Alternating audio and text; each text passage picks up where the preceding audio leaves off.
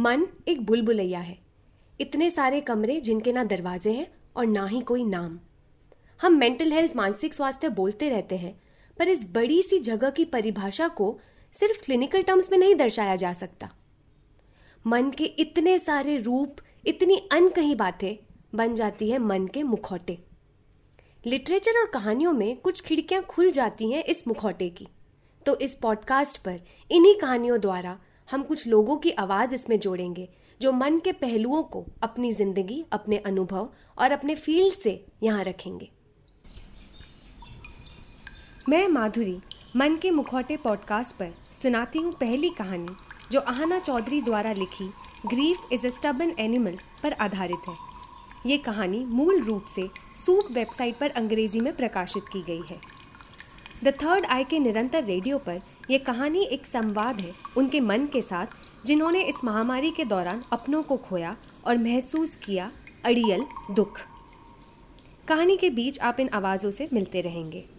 तो शुरू करती हूँ कहानी, अड़ियल दुख। गहरा दुख, शोक, मातम एक जिद्दी प्राणी है। वो समय सर अपने कर्तव्य का पालन करते हुए बालों को कान के पीछे सिमेट कर काले कपड़े पहनकर नहीं आता। उसे जब बुलाते हैं, वो तभी नहीं आता। जब टीनी खत्म हुई, तब भी कहाँ था वो? टीनी मेरी 28 वर्ष की बहन थी।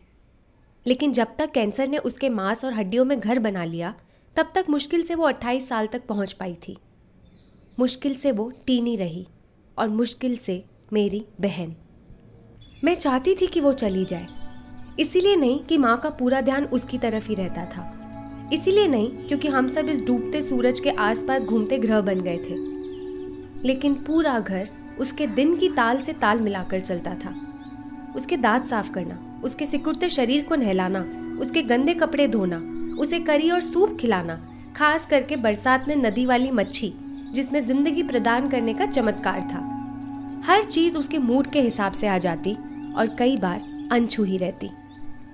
मैं चाहती थी कि वो चली जाए जब वो अपने नाखून लाल रंग से रंगना चाहती, फिर भले ही हाथ उठाने की ताकत ना हो, जब उसके गाल चेहरे के गड्ढों को लांग कर अंदर जा चुके थे और वो भूत जैसी लगती थी।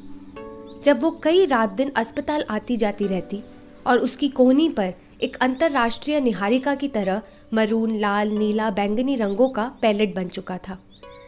मैं चाहती थी कि वो चली जाए। अपने बिस्तर पर पड़े पड़े उसने घर को मृत्यु की भू से भर दिया था। सुबह की ओस से भीगे चमेली के फूल हो, या चमकते हुए लिली, या माइकल जैक्सन के जग प्रख्यात स्पीकर पर बजते गीत। ऐसी एक भी चीज़ नहीं थी, जो मन को इस बात से विचलित कर दे कि मृत्यु दरवाजे पर तन कर खड़ी है। जब कोई पूछता है, कैसे हो? या हाउ आर यू ऐसा लगता है बहुत कुछ कहना है। मन इतना भरा हुआ है कि सब खाली कर देने का मन करता है कभी कभी लेकिन जब कोई ऐसा पूछता है तो क्या जवाब दूँ? आई एम ओके ऐसा बोलूँगा तो बात वहीं ख़त्म हो जाएगी। पर वो तो झूठ बोला ना मैंने। लेकिन मनोस्थिति इतनी उलट पुलट है कि ऐसा लगता है सबको सच बता के भी क्या? कुछ बदलेगा थोड़ी, सब कुछ ठीक थोड़ी हो जाएगा। कॉल कट करते ही हम फिर से वही वॉइड में आ जाएँगे। हाँ दो मिनट के लिए अच्छा ज़रूर लगता है कि कोई सुन रहा है, लेकिन कभी कभी सुनने वाले अपनी एडवाइस देने लगते हैं और फिर वो मुश्किल हो जाती है बात को बयां करना। उस दिन जब दोपहर को मंगलवार के दिन दो बजे फ़ोन बजा, तब मैं इतिहास का क्लास भर रही थी। मेरी कज़िन जूजू का फ़ोन था। जल्दी घर आ। पर क्यों? मैंने ज़िद्दी होकर पूछा। मेरा चार बजे फ़िल्म स्टडीज़ का क्लास है, उसे छोड़कर नहीं आ सकती। वो तुम्हें घर आना ही पड़ेगा। दीदी की तबीयत ज़्यादा बिगड़ गई है। उसने धीरे से फ़ोन में कहा, मेरे पेट में अजीब सी हरकत होने लगी। मानो वो चिल्ला रहा हो। वो ऐसा गुर्राया कि मैं किसी चीज़ पर ध्यान ही नहीं दे पा रही थी। ठीक है। मैंने कहकर फ़ोन काट दिया। अपने बैग से मैंने नमक, मिर्च में लतपत केरी निकाली। जिस अखबार में वो लिपटी थी, उसमें लिखा था, भारत एक मिसाइल के शुभारंभ में। मैं जानती थी कि टिनी जा चुकी थी। फलाना बीमार है, जल्दी घर आ जाओ। ये मेरे परिवार का सीक्रेट कोड था ये कहने के लिए कि किसी प्रिय की मृत्यु हो चुकी है, लेकिन तुम्हें धीरज धरनी होगी। बीमार है, घर जल्दी आ जाओ। शायद उन्हें लगता है कि एक आखिरी बार मरने वाले को देखने की आशा इस पागल मन को सिमेट कर रखेगी, ताकि हम जल्दी से वो फ़्लाइट पकड़ ले, या तो उस गाड़ी में बैठ जाएँ, वो कदम चल ले, जो दिल टूटने तक ले जाएँगे। हम अंदर ही अंदर उस चीज़ की अपेक्षा करते हैं, पर उसका सामना करने के लिए शायद कभी तैयार नहीं हो पाते। सिर्फ़ खुद को दिलासा देने के लिए कि जाने वाला गुड बाय बोले बिना तो नहीं जाएगा, कि उनके इतने दर्द के बीच भी वो हमें आखिरी बार देखने के लिए ज़रूर रुकेंगे। ऐसा लग रहा है कि अब कुछ है ही नहीं, कुछ भी नहीं है। बिल्कुल भी मन नहीं लगता हाँ बैठी ज़रूर हूँ, ऐसे लगता है कुछ भी नहीं है। हर वक्त किचन में जाती हूँ तो लगते हैं कि मेरे पीछे खड़े हैं। बाहर आती हूँ तो लगते हैं कि मेरे पीछे खड़े हैं। कोई भी काम करती हूँ तो ऐसे लगता है कि मेरे पीछे खड़े हैं। हर चीज़ मन भी नहीं लगता मेरा। दिन भर उनकी याद में रह, बैठी रहते मेरे आसपास क्लास की छुट्टी हो चुकी थी। कुर्सियों और पैरों की आवाज़ के बीच क्लास के प्रतिनिधि की चीखें सुनाई दे रही थी। कुछ तो शुक्रवार को कोई टेस्ट था या कुछ पढ़ के आना था। द एज ऑफ़ अशोका की फ़ोटो कॉपी लेनी थी। सारी बातें मेरे कानों तक भी नहीं पहुँच रही थी। ओए, चल चिलर्स पे जाते हैं। मेरी दोस्त अवनी ने पास आकर कहा, मुझे फ्रेंच फ्राइज खानी है। हम पीछे के दरवाजे की ओर चल दिए। तो ठीक है, तेरा मूड क्यों ऑफ़ है? उसने पूछा। मैं अपनी कैरी खाती रही। बोलना क्या हुआ? वो आसानी से जाने देने वाली नहीं थी। मैंने सिर हिलाकर कहा, कुछ नहीं। कॉलेज के बगीचे में चारों तरफ़ फूल खिले हुए थे। फादर जेफरी का कुत्ता घास पर गुलाटी मारकर खुद की पीठ रगड़ रहा था। अमलताज की पत्तियाँ कारपेट की तरह बिछी हुई थी। ड्रैगन फ्लाई लंबी चमकदार घास की ब्लेड पर मंडरा रहे थे। कुछ जवान मर्द एक दूसरे को फुटबॉल की गेम के लिए ललकार रहे थे।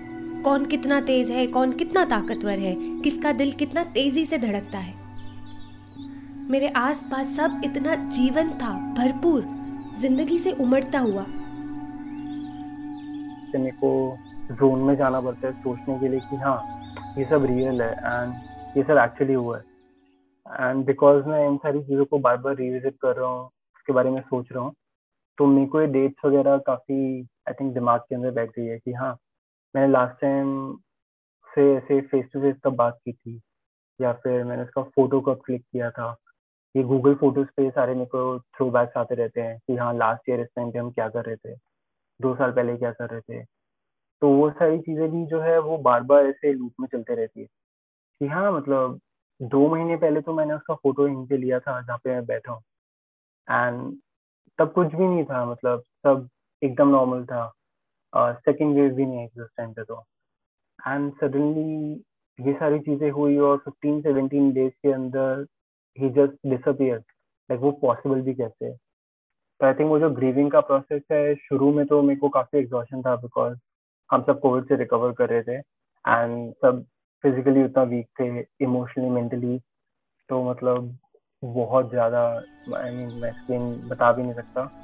तो आई थिंक वो जो पूरा एक हफ़्ते का था जब हॉस्पिटल का विज़िट था और वो सब था तो इधर उधर भागना बात करना रिसोर्सेज ढूंढना उन सब में हम काफ़ी फिजिकली एग्जॉस्ट हो गए थे। तो जब ये सबसे पहले हुआ उसके बाद uh, मेरा यही था इवन जब मैं फ़ील्ड साइड पे था कि हाँ मुझे घर जाना है मुझसे यहाँ नहीं रहा जा रहा। एंड मुझे नहीं पता क्या करना है बट मुझे सोना है।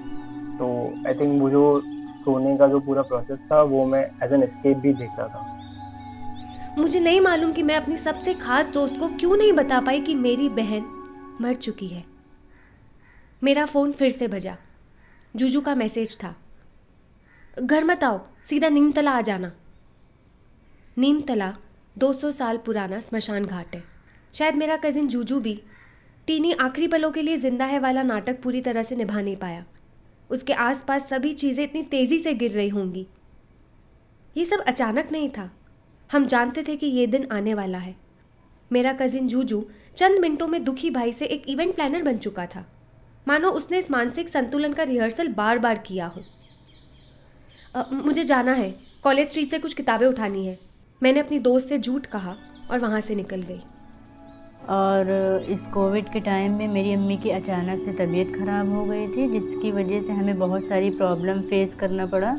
अपने छोटे भाई बहन को संभालना पड़ा और अब्बू का भी सपोर्ट करना पड़ा, साथ देना पड़ा। उसके साथ साथ हमें अपना ऑफ़िस भी संभालना पड़ा, क्योंकि वहाँ का भी काम था।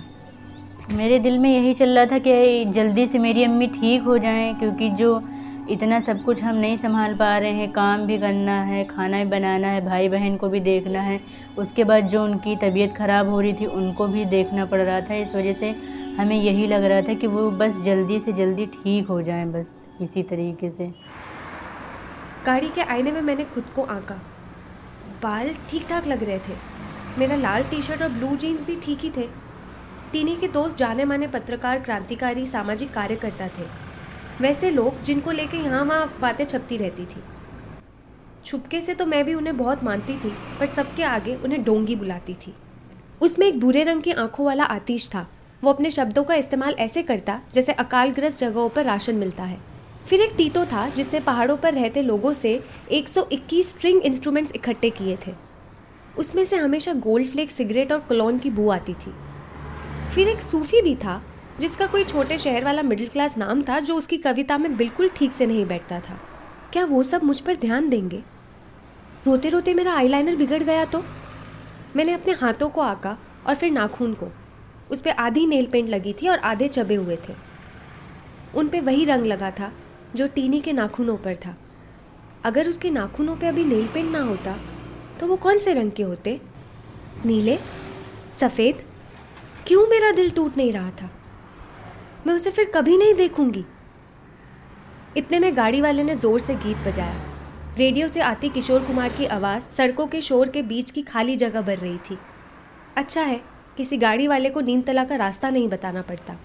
अब घाट सिर्फ़ पाँच मिनट की दूरी पे था। टीनी की यात्रा, यहाँ पूरी। ये वही जगह है जहाँ टागोर भी अस्थियों में मिल गए थे। 200 साल तक न जाने कितनी आत्माओं का घर बना होगा नीमतला काली पूजा की रात को कितने अघोरी, यहाँ दफनाए लोगों के बचे कुचे हिस्सों से खुद का पेट भरते होंगे। नीम तला हेस्टिंग्स हाउस से लगकर खड़ा है, जिसे भूतिया घर भी समझा जाता है। ये बातें टीनी को हंसाती और डराती थी। उसकी डरावनी चीज़ों की भूख हासनीय थी। वो सुबह को हॉरर मूवी देखती, पर कमरे के सारे पर्दे बंद कर लेती, ताकि अंधेरा लगे। फिर एक के बाद एक हॉरर मूवी मुझे भी दिखाती। उसी रात जब उसे बाथरूम जाना होता तो नींद से उठाकर मुझे ले जाती। अगर कोई भूत आ भी जाता तो वैसे भी मैं ज़्यादा मदद नहीं कर पाती। लेकिन फिर भी एक आदर्श कुत्ते की तरह मैं बाथरूम के बाहर उसके लिए खड़ी रहती। क्यों मेरा दिल टूट नहीं रहा था? तो आई थिंक उस टाइम पे मैं उसकी मेमोरी जैसे कलेक्ट भी कर रहा था। तो मेरी जब भी किसी से बात होती थी उसको लेकर तो मैं सबसे पहले पूछ रहा था कि लास्ट टाइम कब बात हुई थी, क्या कह रहा था वो, क्या बोल रहा था। एंड क्या प्लान थे? मतलब तुम उस कॉन्वर्सेशन को तुम उस मोमेंट को तुम अलग अलग लेवल से उसको क्यूरेट करने की कोशिश करते हो कि हाँ मतलब हमारा हमारी इतनी बात हुई और इसके बाद ये फुल स्टॉप लग गया तो हम हम इसी कॉन्वर्सेशन uh, को बार बार याद करेंगे एंड देन हम उसके बारे में सोचेंगे।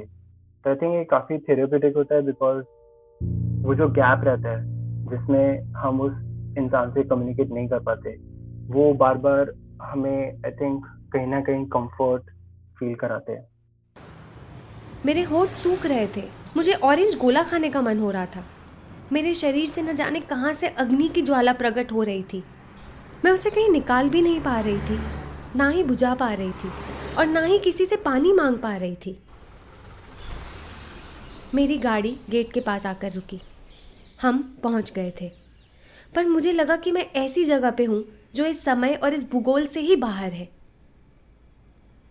तितली बंदर की तरह गले लगती है अपने हाथों और पैरों से। दस साल की टीनी मेरे दिमाग में खिलखिला रही थी। मेरा दिल क्यों टूट नहीं रहा था? मेरे गले में सांस क्यों अटक नहीं रही थी? कहाँ था वो पत्थर जो मेरे सीने पर बैठना था, जो इतना भारी होता कि मैं सांस ही ना ले पाती? क्यों मेरा दिल टूट नहीं रहा था? मेरे दादाजी को जब कोरोना हुआ तो मैंने अपने पापा को उनके घर जाने से रोका, इस डर से कि कहीं उन्हें भी कोरोना ना हो जाए। कुछ दिनों बाद दादा गुजर गए। आखिरी बार पापा उन्हें गले भी नहीं लगा सके। इतना रोए, खुद को उनका फेल्ड सन समझने लगे। मुझे भी ये देख के कहीं ना कहीं अफसोस होने लगा कि मैंने नहीं रोका होता तो वो अपने पापा से आखिरी बार गले लग सकते थे। दादा के गुज़रने पे मुझे एक भी बार रोना नहीं आया। पूरा घर रो रहा था, पर मुझे ये महसूस ही नहीं हुआ कि मैंने किसी को खोया है। तो कैसे रोऊं? इसके चलते मुझे खुद की भावनात्मक क्षमताओं पे सवाल उठने लगा। ऐसा लगने लगा कि मैं एक पत्थर दिल इंसान हूँ कि सगे दादा के गुज़रने पे रोना तो दूर की बात, दुख भी नहीं हुआ। खुद से इतनी घिन आने लगी कि एक दिन उनकी तस्वीर को लेकर कुछ देर उन्हें याद करने की कोशिश की। ये सब चीज़ों को समझने में मुझे काफ़ी महीने लग गए और एहसास हुआ कि किसी के गुज़रने से हमेशा दुख ही हो, ऐसा ज़रूरी नहीं है। आप जितना सोचते हैं, उससे कहीं ज़्यादा तेज़ी से उस घटना को पीछे छोड़ आगे बढ़ जाते हैं। अंदर बहुत सारे लोग खड़े थे। कईयों की सिसकियों के बीच एक चुप्पी छाई हुई थी। बहुत सारे लोग थे, पर सारे मेरी बहन को विदा करने नहीं आए थे। वो तो कतार में थी, नंबर चौबीस। मृत्यु भी तुम्हें वेटिंग लाइन में खड़ा रखती है, थिएटर के पॉपकॉर्न स्टॉल की तरह। लाइन में खड़े रहने से अच्छा तो तुरंत अस्त हो जाना होता। वो ज़्यादा सम्मानित होता पीड़ित शरीर के लिए, है ना? अगरबत्ती और फूलों की गंध, पसीने और शय से मिलकर मुझे गुस्सा दिला रही थी। मेरी तबीयत बिगड़ रही थी। पापा बीमार होने की वजह से उनको फिर हॉस्पिटल में ले जाना पड़ा। ऑक्सीजन की कमी हो गई थी। और फिर उनको जब वहाँ पे रखा था कोविड में, कोविड का जो वार्ड था, वहाँ पे उनको सेपरेट वार्ड में रखा था। लेकिन उनको कोरोना नहीं था। कोविड नहीं होने के कारण भी उनको तीन दिन वार्ड में रखा था, कोविड वार्ड में। फिर उसके बाद जब आ, उनका कोरोना नेगेटिव आया था तो उनको बाहर निकाला था। लेकिन तीन दिन ऐसा लगा था कि कोई हमारे साथ है ही नहीं। दीदी मेरे साथ ही थी, बड़ी वाली दीदी। लेकिन कुछ बता ही नहीं पाते थे हम एक दूसरे को। पूरे दिन हॉस्पिटल के बाहर वार्ड के बाहर बैठे रहते थे और बहुत डर लगता था बार बार जाके कांच में देखना। और एक दूसरे को अपनी बात भी हम ज़ाहिर नहीं कर पा रहे थे कि वो ठीक होंगे या नहीं होंगे। और बहुत डर लग रहा था। और मतलब किसी के सामने उस समय की रोना ही नहीं आ रहा था और अपने दुख को ज़ाहिर करने के लिए कोई ऑप्शन नहीं मिल रहा था हमें कि हम इस तरह से दुख को ज़ाहिर कर सके। तो उस समय की बात को मैं अभी भी याद करती हूँ कि हाँ पापा ऊपर हाथ करते थे कि हाँ मैं अंदर ही हूँ और हम बाहर से ऐसे हाथ हिलाते थे। माँ पूरी दुनिया पर अपनी पीठ फेर कर एक कोने में खड़ी थी। हकीकत को बस इस हद तक ही वो इनकार कर सकती थी। अब वो एकदम खुद से थी। जब पड़ोस वाली पुटुल दीदी शादी करके गई, तब वो बिल्कुल भी नहीं रोई। लोगों ने कई दिनों तक इस बारे में बात की कि वो कितनी कठोर दिल और अजीब है। अब मेरे बारे में सब क्या कहेंगे? क्यों मेरा दिल टूट नहीं रहा था? मैंने वो कागज़ निकाला, जिसमें से कैरी खा रही थी। उस पर अभी भी लाल मिर्च चिपकी हुई थी। मैंने उसे अपनी आँखों पर लगा लिया। ऐसा लगा जैसे किसी घर को जला दिया गया हो। मैं अपना किरदार तो निभा रही थी ना? क्या मेरी लाल टी शर्ट स्मशान के लिए बहुत चटकीली थी? मोनिमा स्मशान पर आई है, बिल्कुल वैसी लग रही थी। उनकी सफ़ेद रंग की शिफोन की साड़ी और चश्मों में वो किसी सेलिब्रिटी से कम नहीं लग रही थी। टीटो अपने बिखरे बाल और उनिंदा आँखों से कहीं खोया हुआ था। वो भी किरदार निभाता हुआ दिख रहा था। क्या वो टीनी से प्यार करता था? टीनी को मालूम था? क्या उन्होंने कभी किस किया होगा? तानिया बिल्कुल पागल हो चुकी थी। चार लोगों ने उसे पकड़ कर रखा था। वो टीनी की सबसे खास दोस्त थी और उसका रोना बंद ही नहीं हो रहा था। बाबा टीनी के पैरों के पास बैठे थे। उनकी आँखें बंद थी। पता नहीं चल रहा था कि ये गम उन्हें किस हद तक छुआ है। मेरी आँखों में नमक और मिर्ची के आँसू भर आए थे।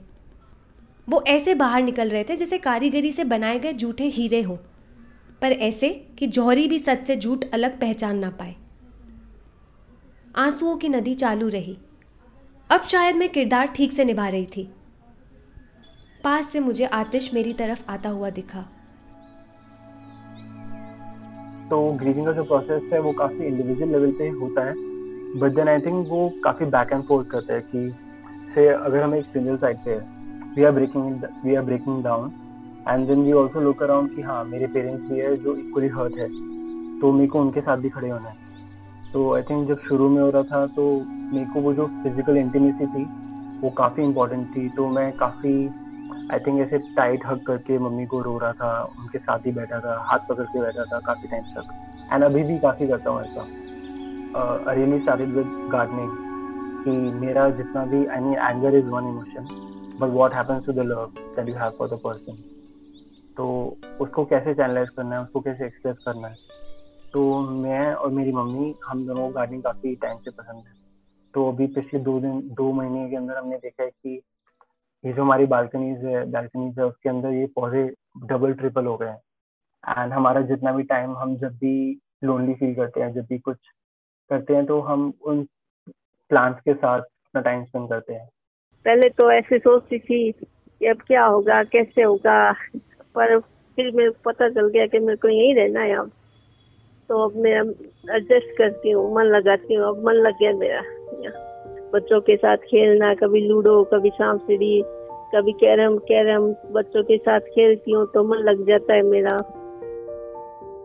हम बाबा के पीछे पीछे शांति निकेतन की खोई में रेस लगा रहे थे।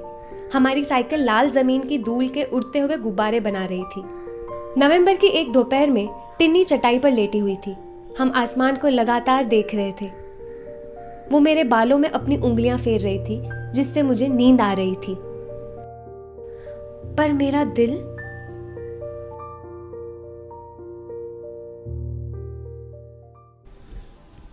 ये द थर्ड आई की मानसिक दुनिया पर एक समझ बनाने की पहल है। मन के मुखौटों के साथ ये बातचीत जारी रहेगी निरंतर रेडियो पर।